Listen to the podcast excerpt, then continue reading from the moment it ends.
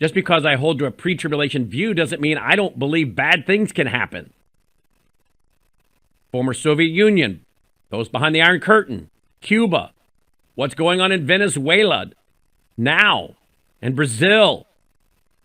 That can all happen here, and it is happening here. Christians are not promised their best life now. We can go through horrible things without it being the tribulation, but it can sure feel like it, relatively speaking to what we've experienced in the past. But isn't it interesting that all of these things are happening to Dr. Mercola and his team and company, and we have not even yet, we have not even yet seen central bank digital currencies. Yeah, go through the uh, go through the tribulation. Did I say the rapture? I meant the tribulation. So I'm not planning on going through the tribulation. I am planning on going through the rapture. but I like to know what all these people are doing that think we're going to be here all year. Oh, you guys are into escapism. Okay, whatever. I just trying to follow the Bible.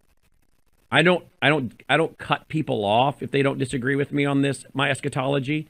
I see some pretty aggressive articles coming from the other side. Here's the funny thing most of us agree on so many issues.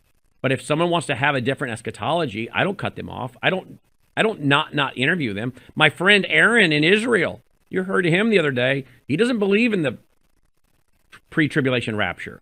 Do I stop interviewing him? No, I just don't want to discuss that topic with him. If we disagree, we'll agree to set it aside and talk about the things we do agree on. But I'll tell you something the attacks coming from the other side is ridiculous. But again, I go back to the question if they really believe they're going through all this, why are they not preparing? Joining me now to discuss this and many other issues is Dr. Andy Woods. Dr. Woods, welcome to the broadcast. Thanks for joining us. Brandon, good to be here today. Thanks what, for having me. You bet. What are your thoughts on what I've been saying? Well, um, you know, escapism, I guess we could talk about that. I mean, isn't all of Christianity escapism? I mean, seriously, when you think about it, I mean, I heard the gospel when I was 16. You know, I was told if I didn't accept it, I'd go to hell. And I, I, I didn't want to go to hell. I still don't want to go to hell. I'm glad I don't have to go to hell. So I trusted in Christ as my savior. So if people are going to accuse me of escapism, I guess I'll plead guilty to that. I mean, I think all of Christianity, you know, is escapism. You know, but you're right. If we're actually in the tribulation period now, um, why aren't these guys preaching this? You know, why aren't they doing more? Um, I think those of us that are pre-trib, you know, yourself, you you talk about you know having some resources on hand you know just in case things go south I mean, we're doing more um, in terms of being survivalists than they are. And by the way, we we prep not because it has anything to do with our eschatological view. We prep because we're living in a fallen world and bad things can happen this side of the rapture. So, uh, you know, I'm a prepper, not because of my eschatology. And if um, I'm gonna, if people are gonna call me an escapist, uh, I guess I plead guilty to that charge. Yeah, because we want to escape the wrath of God to come, right? Well, amen. And, and Jesus actually said to the Jews in the tribulation in Luke 21, pray that you will escape all of these things. So he's actually telling them to pray to escape. So, you know, I this this charge of escapism, it, I've never fully understood stood that. I mean, of course I'm an escapist. I mean, if I wasn't an escapist, I wouldn't be a believer in the Lord Jesus Christ. Well, there, there. Again, as I said, we want to escape the wrath of God to come, both eternally, but there's going to be a time of wrath of God on the earth, and I don't want to be a part of that, right? Well, of course not. Who, who in their right mind would want to be part of it? And you won't be part of it if you're a Christian, because God promises you that you will escape His eschatological wrath. Uh, 1 Thessalonians 1 verse 10, 1 Thessalonians 5 verse 9, and then you're actually going to escape hell itself. Uh, Romans 5, verse 9, Romans 8, verse 1. There is no condemnation to those that are in Christ Jesus. I mean, all these people that are saying, you know, how do you know you're not going to be here for part of the tribulation? It, I would turn it around and say, well, how do you know God is not going to dangle you in hell for 45 minutes when you die, you know, and, and, and then rip you out and, and take you to heaven? Um, so the way these guys think, um, it, just confuses me. Yeah. Well, again, if you think you're going through the tribulation, wouldn't these guys be preparing? I mean, wouldn't they be doing some of the things I'm saying? And yet I've done a thousand times more than most of them have, and I'm not planning on going through the tribulation. And they're the people that make fun of you for arguing for prepping.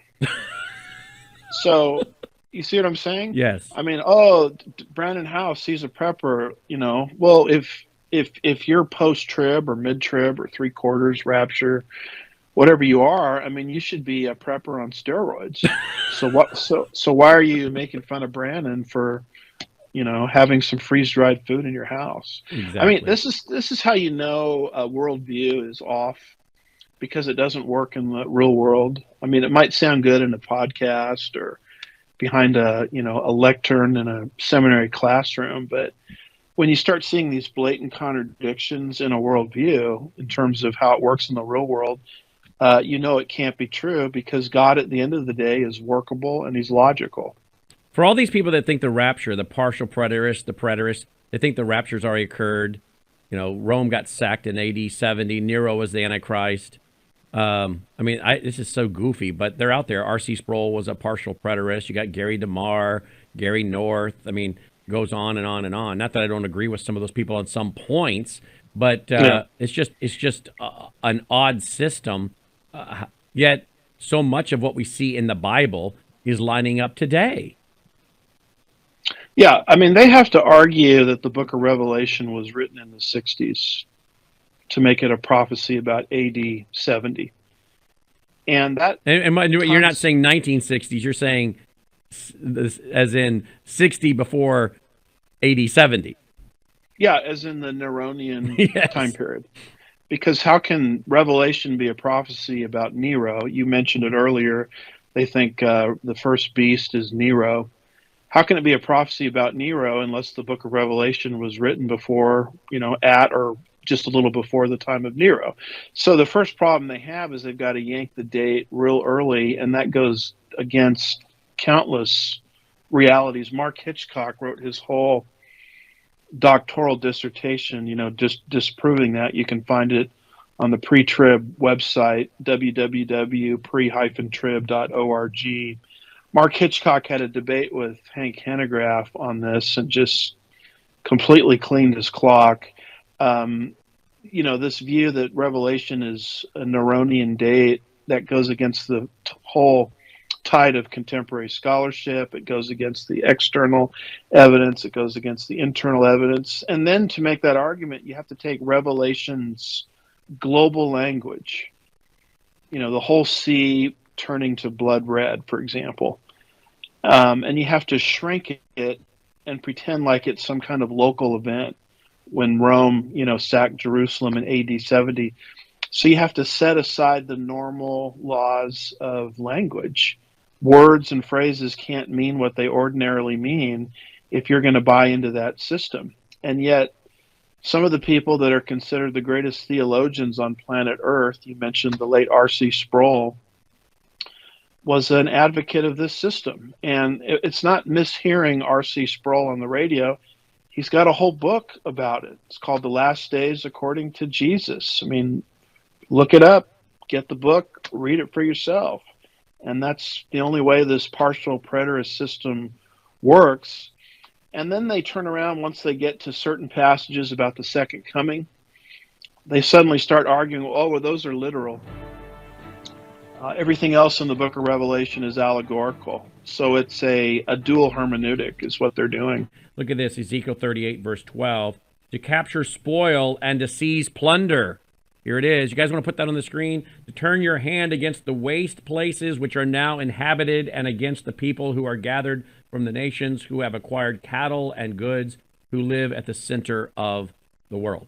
So Ezekiel 38, Dr. Woods tells us Israel will have a lot of spoils. Why is this in our lineup today? What are we talking about? Israel's wealth? Yeah, it's interesting. You know, the prophecies of the end times don't just indicate Israel will return to her land in unbelief. I mean, that's miraculous in and of itself. But also, she's going to become phenomenally wealthy. In fact, she'll become so wealthy that that will furnish the motive for the nations in the famous Gog Magog passage, Ezekiel 38 and 39, to invade the nation of Israel. So every time you see Israel in the headlines and you, you see any reference to Israel's wealth, that's a fulfillment of prophecy. It's stage setting. Mark Twain, of course, visited that part of the world in 1867. He wrote about it in his book called Innocents Abroad about two years later. He said, There's nothing here but, you know, a barren expanse. And God, faithful to his prophecies, has done exactly what he said. He's recycled the Jews back into their homeland, and now they have a gross domestic product that outstrips that of her neighbors. Well, let's look at that. Here we go. Israel, Sure. $467 billion GDP. Egypt, 396 billion. Jordan, 45 billion. Lebanon, 19 billion. There you go. Israel is is crushing them on, on gross domestic product.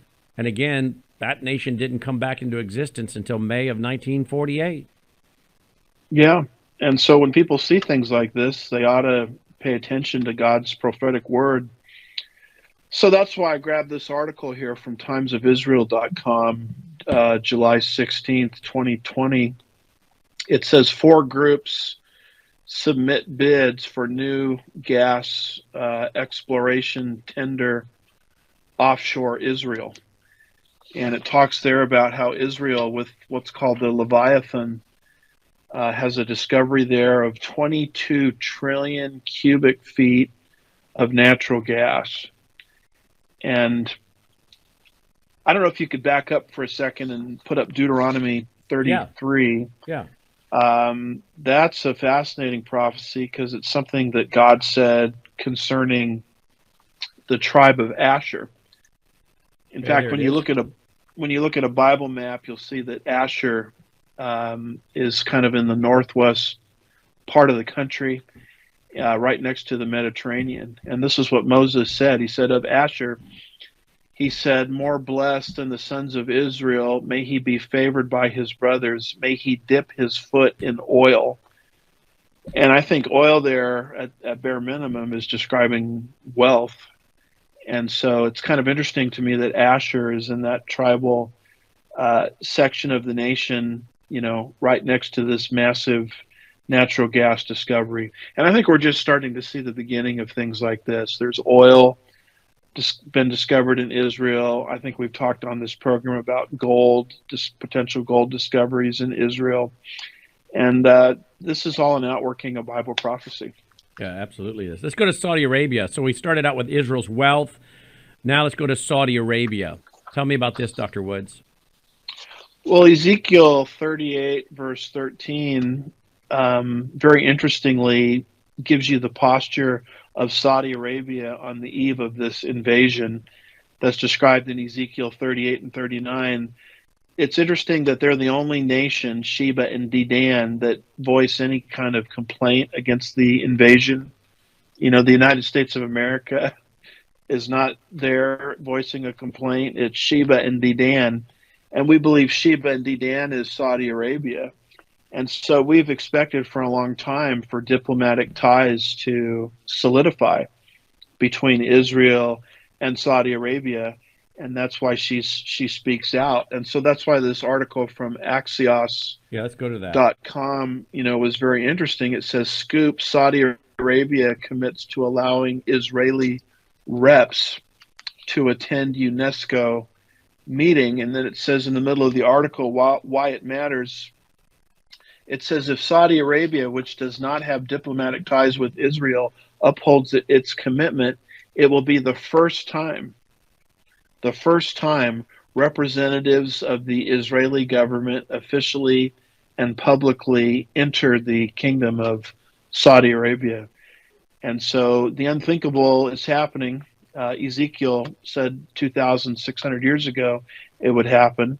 but diplomatic ties are actually starting to exist between those two nations, and that becomes the reason why Sheba and Dedan voice um, a protest against this Gog Magog invasion. Hmm. All right. What's our next point, Dr. Woods?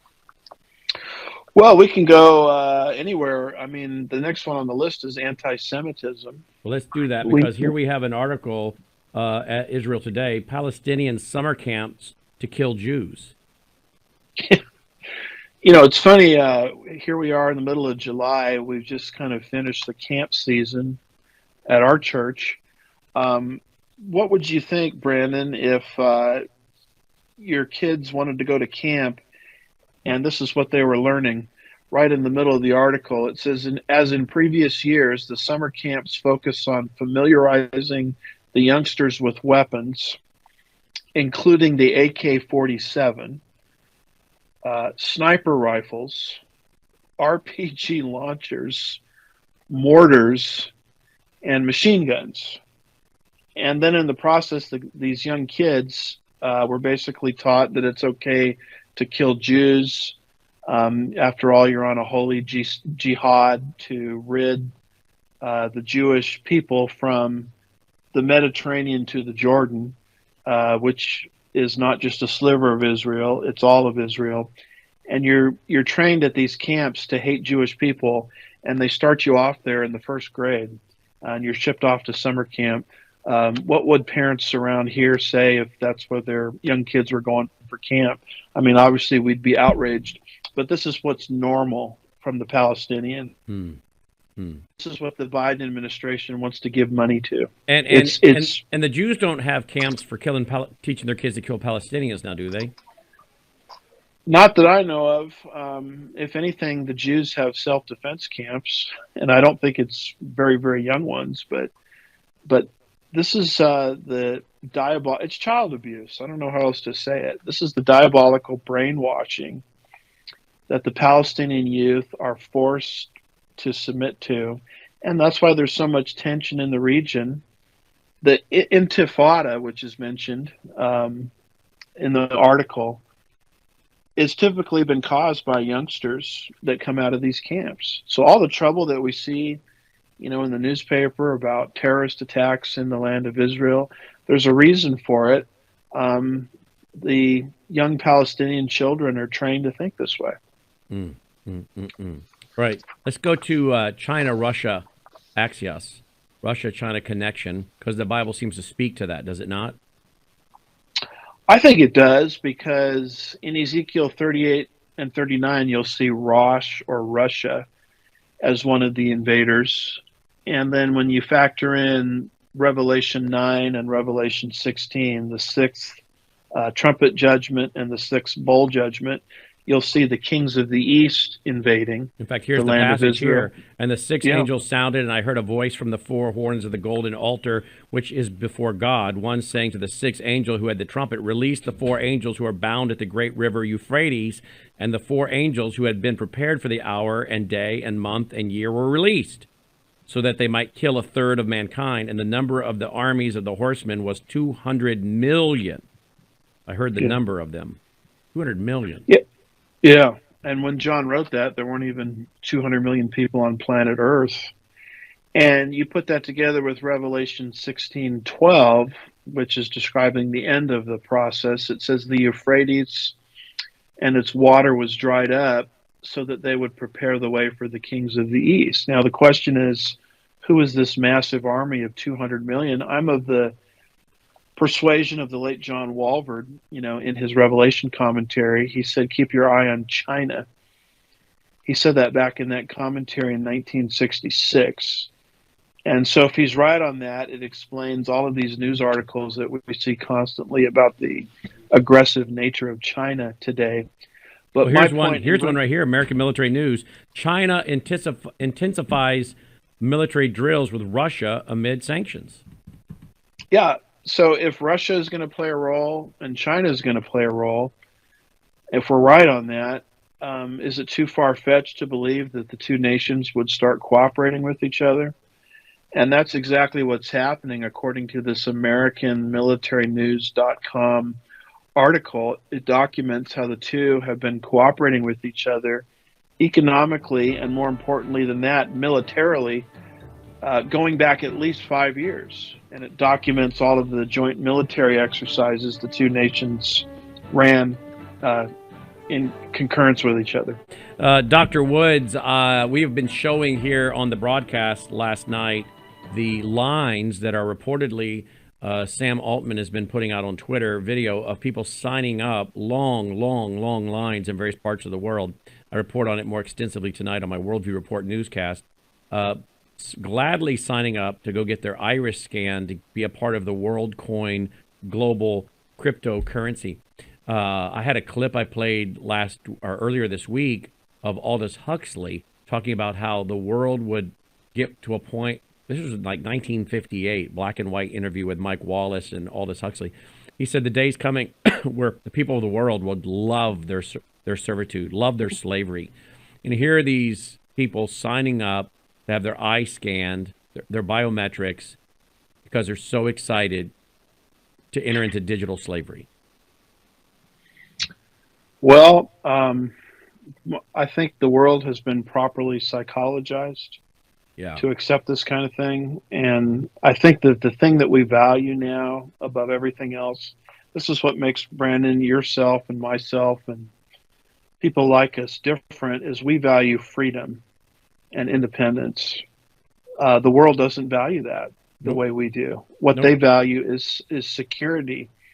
In fact, if you're going to give me freedom and independence, I'm willing to risk a little insecurity for that because when I balance the two, you know, my winning team is freedom and independence, but the world says no, we want to be safe and secure.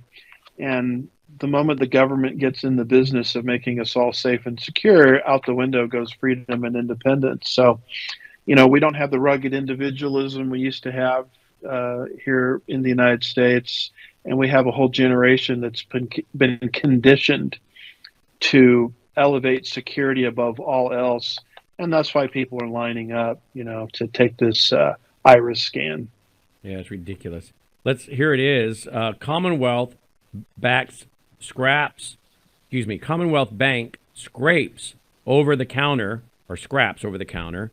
Uh, learn to read here, Howse. Commonwealth Bank scraps over the counter cash withdrawals and deposits at many branches across Australia. Well, there you go. Yeah, when we talked about that a few years ago, that was conspiracy talk when we talked about how hard it will be to get your money out of the bank. Yeah, I mean, according to this article, this particular bank in Australia, without anybody's approval or permission in terms of the Aussie, you know, citizenry and population, they just started in different locations saying, um, this facility is not designed anymore for over-the-counter, you know, cash deposits or cash withdrawals. So your bank, in other words, where you live, doesn't deal with cash anymore.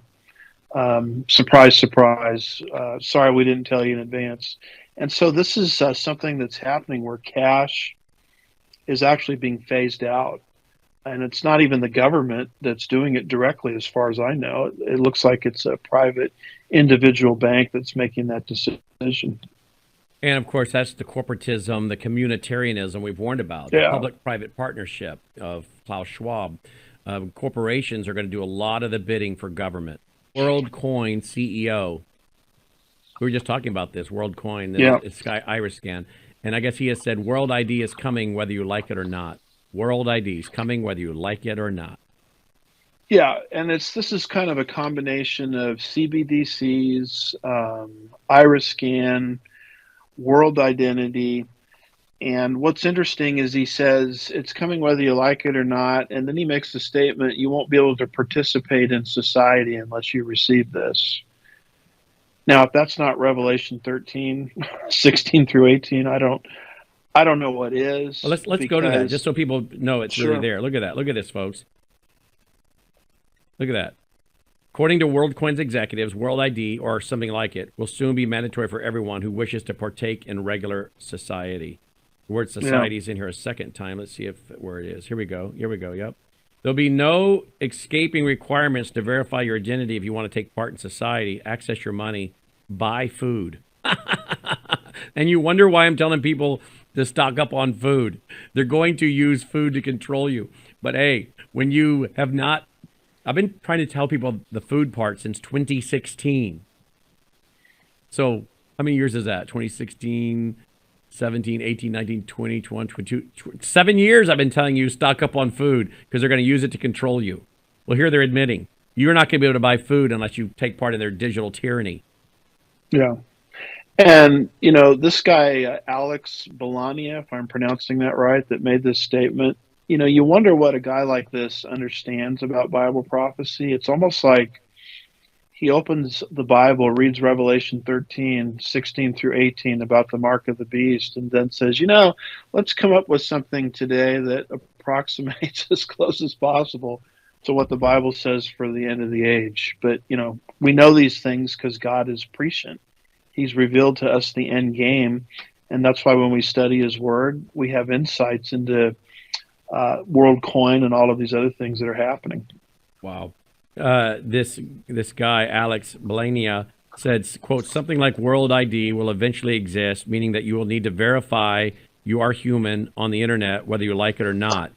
That's what the WorldCoin CEO said. So instead of the uh, irritating little graphic, uh, pick all the street signs, pick all the bridges. You know, everybody has to click that. You know, to make sure you're a human. you won't need to do that anymore. You'll have a national ID, a world ID that you use to log into the internet, proving you're a human. And, and it's happening. 15, 150,000 participants in uh, Spain. Um, 20,000 new ones each day. Uh, in Portugal, 120,000 participant, participants. Uh, Germany is said to be warming up to the project ever since it started expanding two months ago. So it's not like uh, we're talking about something that's on the horizon. We're talking about something that's here. It just hasn't caught on yet, you know, in, in North America, but Yeah. it's obviously being beta tested all around the world as we speak. LifeSite News. Top economist. Central banks are planning CBDC currency implants under your skin. This is what a central banker reportedly told economist Richard Werner. There are plans to issue CBDCs that look like a small grain of rice to be implanted onto your skin. Yeah, and in that article, he makes the point that the globalists are saying this is the only way to administer UBI, which stands for Universal Basic Income, which is just another word for saying communism or socialism. Uh, everybody is kind of guaranteed, you know, the uh, a certain standard of living. This, by the way, is part of the UN's SDGs, um, Sustainable Development Goals 2030 they want to eliminate hunger and poverty. Well, this is how they're going to do it through these UBIs. Look, look, there it Yeah. is. I want to show the audience and read it. He further predicted that central banks will use a carrot and stick approach to persuade people to adopt central bank digital currencies under the skin, starting with generating economic crises, starting with e- generating economic crises that will induce a demand for universal basic income. Now, notice what he's saying there, folks. He's saying what we've been telling you guys for how many decades I've been doing this? Manufactured crisis. Manufactured crisis. What did John Maynard Keynes say? Fabian socialist John Maynard Keynes, Keynesian economics. By a continuous process of inflation, we can steal the majority of the people's wealth, and not one man in a million will know what we're doing. What did uh, the economist? There's an economist that I quote all the time, and he wrote a book, uh, "The Power to Lead." And in that book, I think it came out in 1984. He says McGregor, that- yeah, James McGregor. Good job. He says uh, Well- the founding I'm one of your students. James McGregor, 1984, The Power to Lead. He said, The founding fathers have been, I'm paraphrasing, but it's pretty close to the quote. The founding fathers have been too smart for us, too shrewd for us. Frail bridges and tinkering will not get the job done. We cannot go where we want to go except the, the American people. The people will not go where we want to go except under a stupendous national crisis and political crisis. So they know they have to manufacture a crisis. Well, what is he saying? Generating an economic crisis that will de- will induce demand for universal basic income. Werner speculated that banks will claim that they need the latest technology, meaning the CBDC chip implant, in order to run universal basic income. And this is exactly what World Economic Forum is saying. Noah Harari is saying we'll keep them happy with video games and drugs.